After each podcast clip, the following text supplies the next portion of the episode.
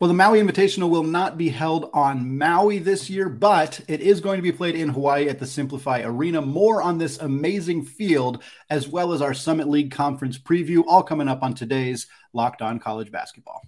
You are Locked On College Basketball, part of the Locked On Podcast Network. Your team every day. What's up, folks, and welcome into the Locked On College Basketball Podcast, part of the Locked On Podcast Network, your team every day. I'm your host, Andy Patton, and today's episode of Locked On College Basketball is brought to you by Jase Medical. Power yourself when you purchase a Jase case, providing you with a personal supply of five antibiotics that treat 50 plus infections. Get yours today at jasemedical.com. That's J A S E medical.com. Well, joined again today by Leif Thulin here on our regular Thursday episode of Locked On College Basketball, and we are continuing our conference preview series, previewing every single college basketball conference in America ahead of the 2023 24 college basketball season. Today, we're going to get into the Summit League, talk about Oral Roberts, who went undefeated in conference play last year, but lost a significant amount of talent. Of course, Max Abmas out the door at Texas. We'll talk about that, what it means for them, what it means for the conference. But before we get into the, any of that, Leif, we got to talk about the Maui Invitational because this has been a big storyline in college basketball since, of course, the devastating wildfires that hit Lahaina. Significant death toll, really, really sad story uh, in in our country, in of course Hawaii, a place that has uh, been devastated by natural disasters in the past, and and unfortunately, while the Lahaina Civic Center, where this event has historically been held, has not been damaged, which is great news, they are using it right now to help coordinate relief efforts, which frankly, far, far more important than any college basketball tournament could possibly be. Even as stacked as this Maui Invitational is, that is a much, much better use for the Lahaina Civic Center. So they are going to move this event over to the University of Hawaii's campus. It is going to be held at SimpliFi Arena. One of the benefits of this is that that arena holds about four times as many people as the Lahaina Civic Center, which is about 2,400 people. Uh, SimpliFi will held will hold 10,300 people, so you can get more butts and seats, more money raised, and I think the the best part about this is that this event is still going to be held in Hawaii. There was rumors that maybe it's going to go to Las Vegas, plenty of other places reportedly were interested in hosting the event, as they probably should have been with the field as stacked as this one is. But it's nice that it's still in Hawaii. It still is an economic boost to a, a state that really, really needs it. It still allows people to travel there. It still can help generate a, generate money and of course fundraising events and all of that stuff. So to me, I think the first thought is of course about the victims and the families and the people who are suffering in Hawaii, but I think this is a really good compromise and hopefully something that will be a net good for the people of Hawaii, the people of Lahaina, the people who have suffered from this event. Yeah, that's where our priorities and, and focus should lie. Like, mm-hmm. obviously, it's called the Maui Jim, it's tradition. Mm-hmm. Like, maybe like traditionalists would believe, oh, mm-hmm. uh, we want it in Maui. Anything else is a is a travesty. But no, mm-hmm. it, it, the fact it's in Hawaii is still a mm-hmm. The fact that what the the civic center is being used for is yeah. an enormous positive. Yeah. And we still have the same teams playing in Hawaii. And, and, I know just from a basketball perspective, I know some professional teams are doing training camps and, yeah. and preseason games in Hawaii. And so I think there's a collective effort in the sport of basketball, uh, college and professional, to raise awareness and, and get some sort of proceeds going toward curing as best you can the natural disaster that has mm-hmm. caused irreparable damage. Like you're not going to be individually able to fix it, sure. but if there's an awareness because of uh, a beloved sport like basketball, mm-hmm. and this tournament's phenomenal. Like you mm-hmm. mentioned, like if we're going to talk about basketball, you're going to have probably six of the eight teams in the field are top mm-hmm. 25. Yeah. And I think that that's conservative. Like I think mm-hmm. there's a chance more could be.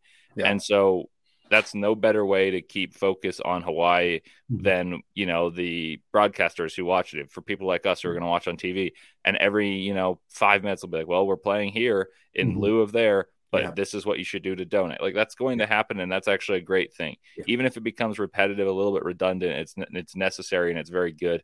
Mm-hmm. And I mean, the basketball lover in me just can't wait for this tournament. Yeah. I don't care really where it's played, but I'm thrilled because it's it's in Hawaii and it at least allows for proceeds to go there mm-hmm. as well as just an economic boost like you mentioned that that's just absolutely necessary at this point. We're going to post a link in the show notes here about uh, multiple different places that you can donate if you are interested in doing so if you're interested in helping out that community. I've said this on the podcast before but my wife was at a bachelorette party uh, a few months before this happened or a month or so before this happened and she was literally at some of the places that got destroyed as a very kind of surreal moment. And it's it's a place that means so much to so many people and of course so many people who are impacted by this. And and we're seeing college basketball step up in, in multiple ways. Not only this which is a huge step of course in making sure this event gets secured in hawaii. And we're also seeing teams put together charity events as well and, and exhibition games which i think is such a good thing to see. These secret exhibition games are, are, are still happening to some degree, I'm sure, but now we're seeing more public uh, charity events, charity exhibition games with the proceeds going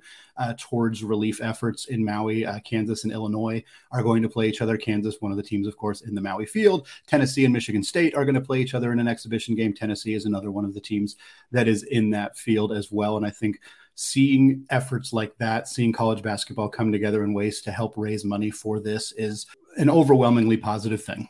I do want to talk about the field.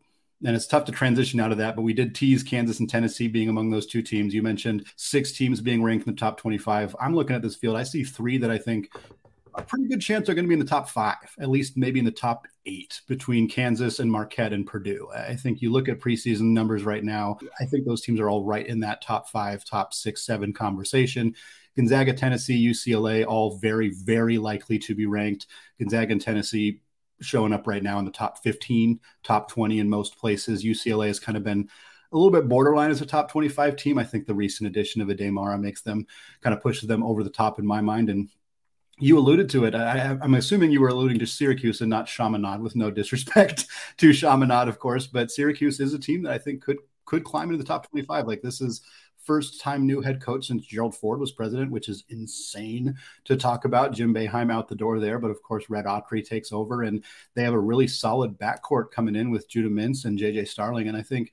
I think Syracuse could be uh, maybe. I'm not sure how they'll do in this tournament. This is a really stacked field, but I would not be surprised to see the Syracuse team make some noise. And to me, this is just an unbelievably stacked top to bottom tournament uh, in a field that you know Maui hasn't hasn't pulled this kind of talent in a couple of years. They used to get a lot of really premier teams in this tournament, and then it kind of, you know, fell behind some of the other ones. Old Spice, that when the Phil Knight Invitationals happened, that kind of took some some power teams. But now, man, this is an incredible field, and like you said, going to be an extremely fun tournament.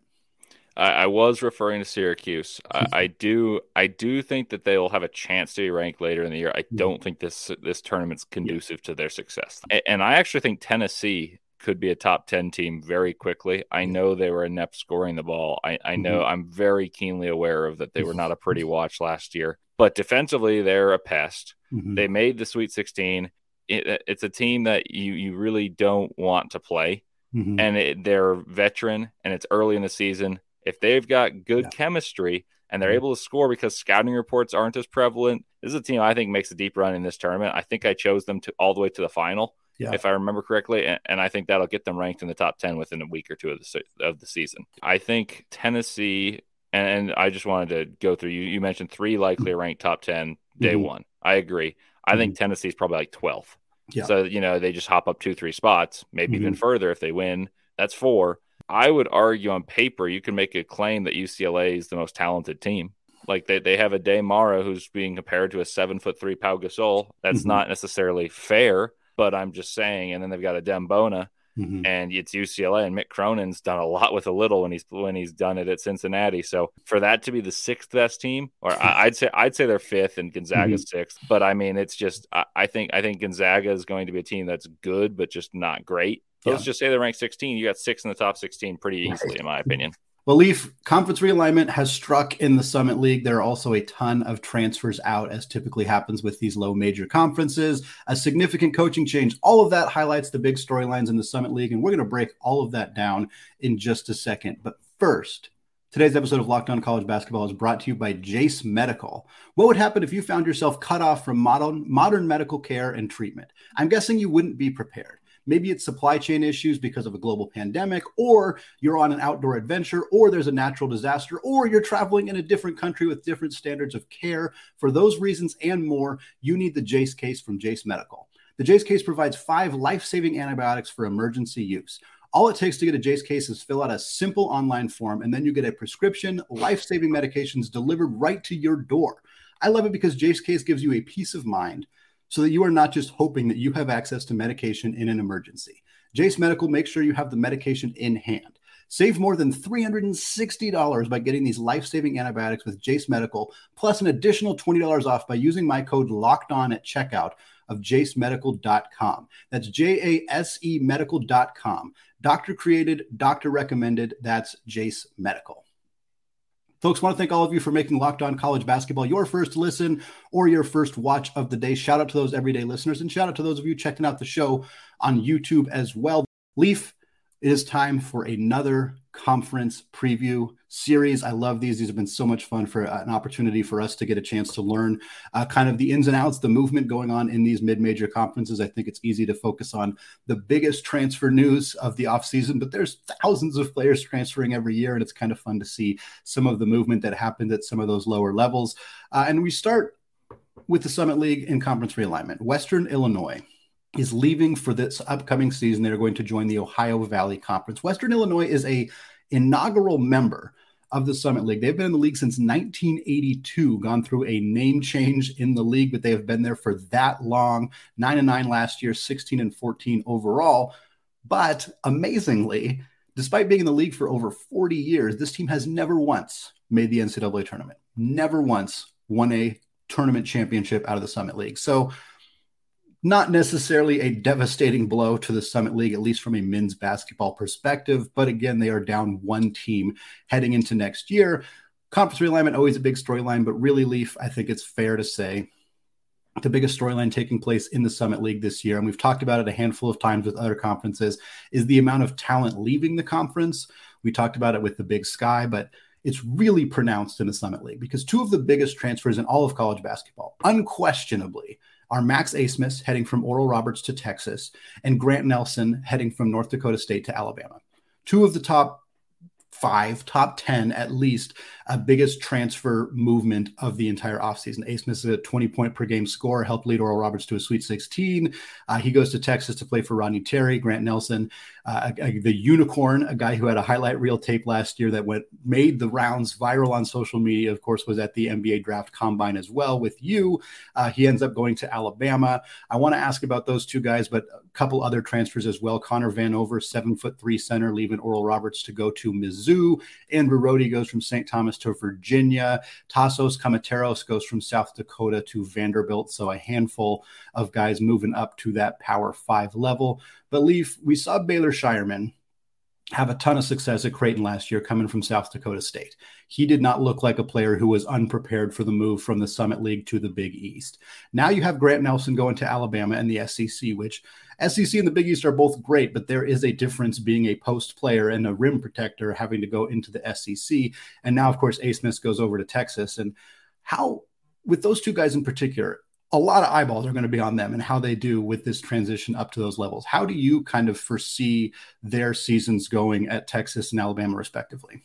So the first thing I think is important to address here is Baylor Scheierman was unquestionably the best player in the Summit League. Yeah. like when he was there. Like when South Dakota State played Providence and Providence was a four seed and they made the Sweet 16 and they were, you know, they were a pretty lucky team. Like you could look mm-hmm. at the mm-hmm. metrics on KenPom, but that was a Big East, like solid team and Scheierman was the best player on the court by a mile. Yeah. Like he didn't even have a good game because it was like well scripted against him, but you could see all the attention he drew. And then he goes to the Big East and he goes to a good Creighton team. But I think a large reason that Creighton team was good is because he was probably the fourth best player. Mm-hmm. And so the reason I bring that up is Grant Nelson was a best player on his team last year by mm-hmm. a mile. Yeah. I don't think he'll be a top three player for Alabama. Abmas was mm-hmm. the best player by a mile in the league and now he goes to Texas, and I'm not sure he's the best player in his backcourt. So to me, I think it. I think their impacts can be measured in terms of winning, yeah. but you're not going to see the same player. Like Baylor Scheierman was actually exceptional in the Big East. Mm-hmm. He was exceptional at his role, though. He wasn't mm-hmm. the star. Like there were three players that were definitely better on his team, and you can make an argument. Actually, I'd say he's fourth pretty confidently, but like there's arg- there's an argument that could have been made that he was the fifth best player on Great. But the thing about Scheierman is he fits the system really well. I'm curious to see how well Max Abmas can fit a system as he has been the system. I think uh, Rodney Terry squad, where he's got guard play in, in droves over there, like I, I think that Hunter and him are going to share a backcourt. I think even mm-hmm. with Marcus Carr, who's a sixth year, there was a little bit my turn, your turn at times, and it sometimes was detrimental. It ended up being good for a while. But Abmas has been the guy with the ball in his hands. I'm more curious about Nelson. To me, was a, an athletic anomaly at the Summit League level. But at Alabama, I don't think he's an above average athlete. I saw him play at the combine and he looked coordinated and long, but he didn't look strong and explosive. Mm-hmm. And those are traits I would say are very prevalent in the SEC. Like imagine him playing against Tennessee's front court. Tobe Awaka is a rebounding machine. You look, they lost Olivier Nkamhoua, but they still have just Jonas Aidoo, all these enormous bodies on the mm-hmm. interior. And, and, so I'm just curious to see how he holds up, what his role would be with Alabama, especially considering Bediako left. If yeah. Bediako had stayed, I think he fits more naturally as a stretch four. Now I think he's going to have to play more in the interior and more physically. So I have tempered expectations for the guys transferring out. Mm-hmm. But that said, I am very curious to see because obviously Scheierman excelled in his role. Mm-hmm. Well, there's also a handful of guys coming into the conference. We'll we'll talk about a few of them a little bit later in the show, but that's always an intriguing part of like which high major guys coming down to the Summit League level, guys who didn't produce much at their respective schools are going to kind of step up and and and be guys who really produce because that happens every single year, and it's always kind of fun to try to gamble on who those might be. But the last big storyline, not only did Oral Roberts lose Abmas, who of course one of the best players in college basketball last year, best scorers at least, and Connor Vanover, an elite rim protector, huge-bodied guy who goes to Mizzou. They also lost their head coach, Paul Mills, goes over to uh, Wichita State, after six seasons uh, at Oral Roberts, went 106 and 84 of 106 and 84, excuse me, uh, two NCAA tournament appearances, of course, both with Max Abmas there. Now he's over with the Shockers, and they bring in Russell Springmann as their new head coach. He spent the last five years in as an assistant at Oral Roberts, so he's familiar with the system. He's probably not going to make a lot of dramatic changes, which when the team went 18 and 0 last year, you don't want to make a ton of dramatic changes. This is also a coach who has 25 years of college basketball experience. He spent 17 years as an assistant at Texas with Rick Barnes. So he has coached with some of the best. He has been under some of the best. He made 13 NCAA tournament appearances. He's been to five Sweet 16s. He helped recruit guys named TJ Ford and Kevin Durant when he was at Texas. So a guy who doesn't have head coaching experience, which I think people might kind of raise an eyebrow at for a school like Oral Roberts, but man, this is somebody who has been around this game for a really long time, and I think you got to feel pretty good about bringing him in uh, to replace somebody as as solid as Paul Mills was. Yeah, I, I'm curious to see what impact he has in terms of recruiting at mm-hmm. this level because uh, Oral Roberts is now a pretty much a well-known commodity like mm-hmm. even even by people not like you and me who are diehard fans yeah. like everyone knows who they are because they made the sweet 16 a few years ago mm-hmm. and now they had max Abmas and they were a very popular upset pick over duke they didn't mm-hmm. win but like that, that gives you some relevancy mm-hmm. and I'm curious to see if he has the recruiting chops to recruit people to Oral Roberts. Whereas mm-hmm. Texas, even though they weren't really that good program before TJ Ford, and obviously mm-hmm. TJ Ford led to Kevin Durant, Lamarcus yeah. Aldridge, uh, yeah. DJ Augustine, all these guys, think that having that cachet pays dividends. And I think he, if he's given a bit of time, I think he could even elevate them to a better program than they were. Not saying that they're going to always go 18 and 0 in their league, sure. but they may be able to win more more frequently and become a like kind of like Wichita State was able to do and mm-hmm. establish themselves as a frequent arriver to the tournament, not just in a one big league. Well, we're going to continue our conversation about Oral Roberts with discussion on if they can stay atop the standings despite all of the changes, who might challenge them for the summer that Summit League auto bid, and some award predictions as well. All coming up after a word from today's sponsor, Gametime. Life is always so busy, and the last thing that I want to be stressed out about is buying tickets to events. Thankfully, there's Gametime, which has killer deals on last minute tickets for all of the events that I want to go to. And when choosing seats for events, I get stressed out about trying to pick the right ones. I'm worried about the view. I'm worried about the sun being in my eyes. However, Gametime has images of views from your seat so that you know exactly what to expect when you arrive. Forget planning months in advance. Gametime is the place for last minute ticket deals. They have deals on tickets right up to the day of the event. You can get exclusive flash deals on tickets for football, basketball, baseball, hockey, soccer, concerts, comedy, theater, and more. The Gametime guarantee means you'll always get the best price. If you find tickets in the same section and row for less, Gametime will credit you 110% of that difference. So snag the tickets without the stress with Gametime. Download the Gametime app, create an account, and use promo code Locked On College for $20 off your first purchase. Again, create an account and redeem code Locked On College for $20 off your first purchase. Download Gametime today. Last minute tickets, lowest price, guaranteed. All right, folks, still closing out the show here today, talking about the Summit League with Leif Thulin of the Locked On NBA Big Board.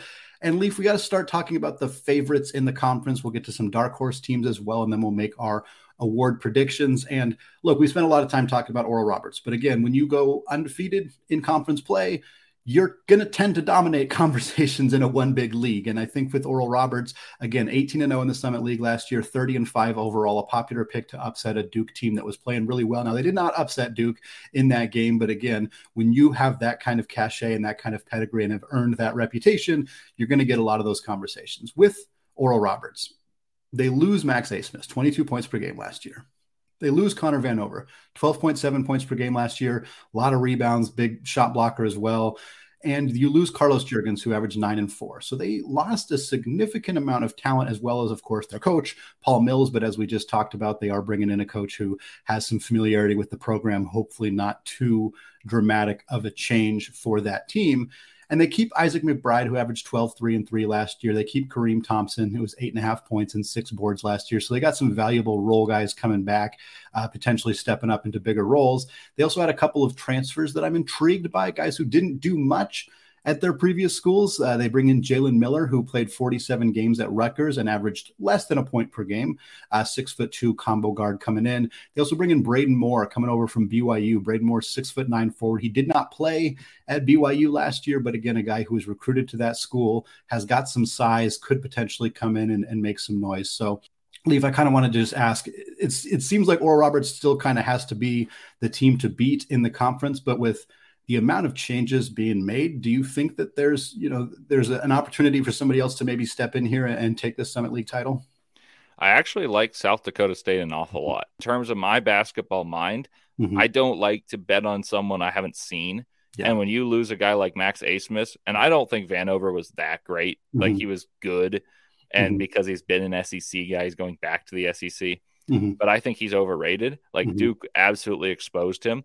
So I don't think that loss is enormous, but the Abmas one is enormous. And before that, it was McCull, uh, not McCullar, um, Kevin Obanor. And so I I, I, think what really matters is how they're going to replicate the scoring production Abmas was able to do. Like they're not going to be able to generate the looks for others because of the attention that Abmas drew. And that's what actually concerns me. Not that Abmas's points per game will be lost. It's the ease with which other players were able to score because of Abmas. Mm-hmm. So for me, South Dakota State's actually my favorite because they return some players that I think could be player of the year candidates. And we'll, we'll get to that in a bit. So I don't mm-hmm. want to bury the lead there.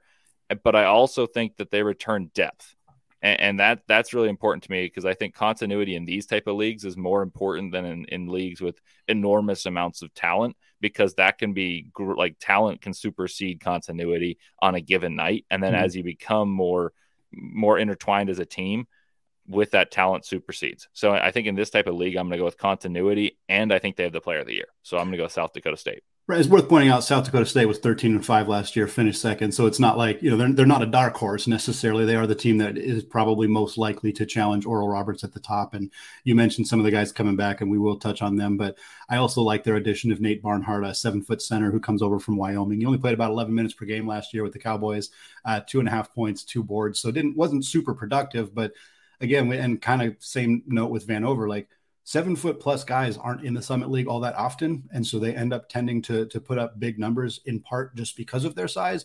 A team like Duke is going to be able to expose Vanover much better than a team like, you know, Western Illinois or St. Thomas or some of the other teams in, in the uh, Summit League. So I think that that helps just getting a guy in like Barnhart uh, for South Dakota State strikes me as a, a move that might really benefit them. And, and I wanted to move on and talk about the dark horse team that I had and that's the Denver Pios.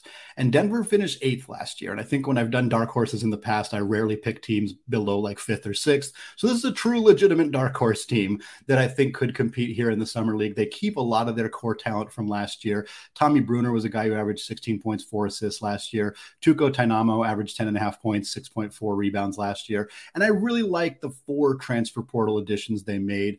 I'll go through them quickly. Isaiah Addo-Ankrah is a guy who was at San Antonio, averaged seven points, three boards, shot 35% from deep. Jackson Brenchley comes over from Utah, grad transfer, didn't play much uh, during his time with the Utes, but again, a guy who spent four years at a Power Five school, that never hurts.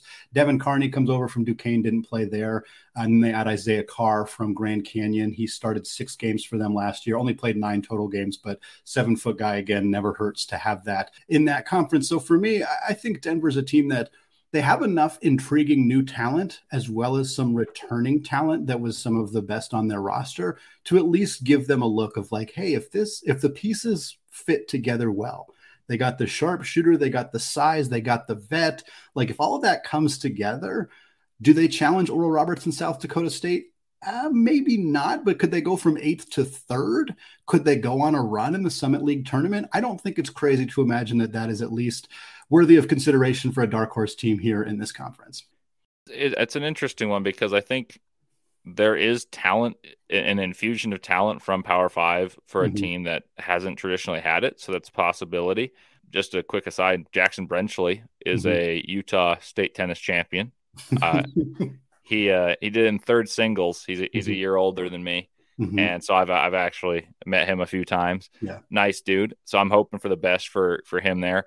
Um, but I, I am interested to see what players that are kind of little used in Power Five programs are able to do for a team like that, where the mm-hmm. opportunity is there, especially in a conference that has lost a lot of its premier talent. Like if you were to look at the top five players of the league, mm-hmm. I think only one that you would have said from last year stayed, and that's mm-hmm. Zeke Mayo. Yeah, and, and, so I would, um, I'd be pretty pretty interested to see them rise. I, I, agree with you. I wouldn't go as far as to say they can contend, like you said. Mm-hmm. Maybe third is kind of the the option there. Mm-hmm. Uh, I'd be curious to see how some like Barnhart, like you mentioned, that that's a guy that I think really is going to take a, a, step up as well. So I'm I'm curious to watch this. I also am very curious what the um the preseason poll says here yeah. because I wonder how many people are just gonna be like, oh well, they lost talent or they gained talent and haven't like thought about it. Mm-hmm. Because I, I think the the gap between one and two is fairly substantial.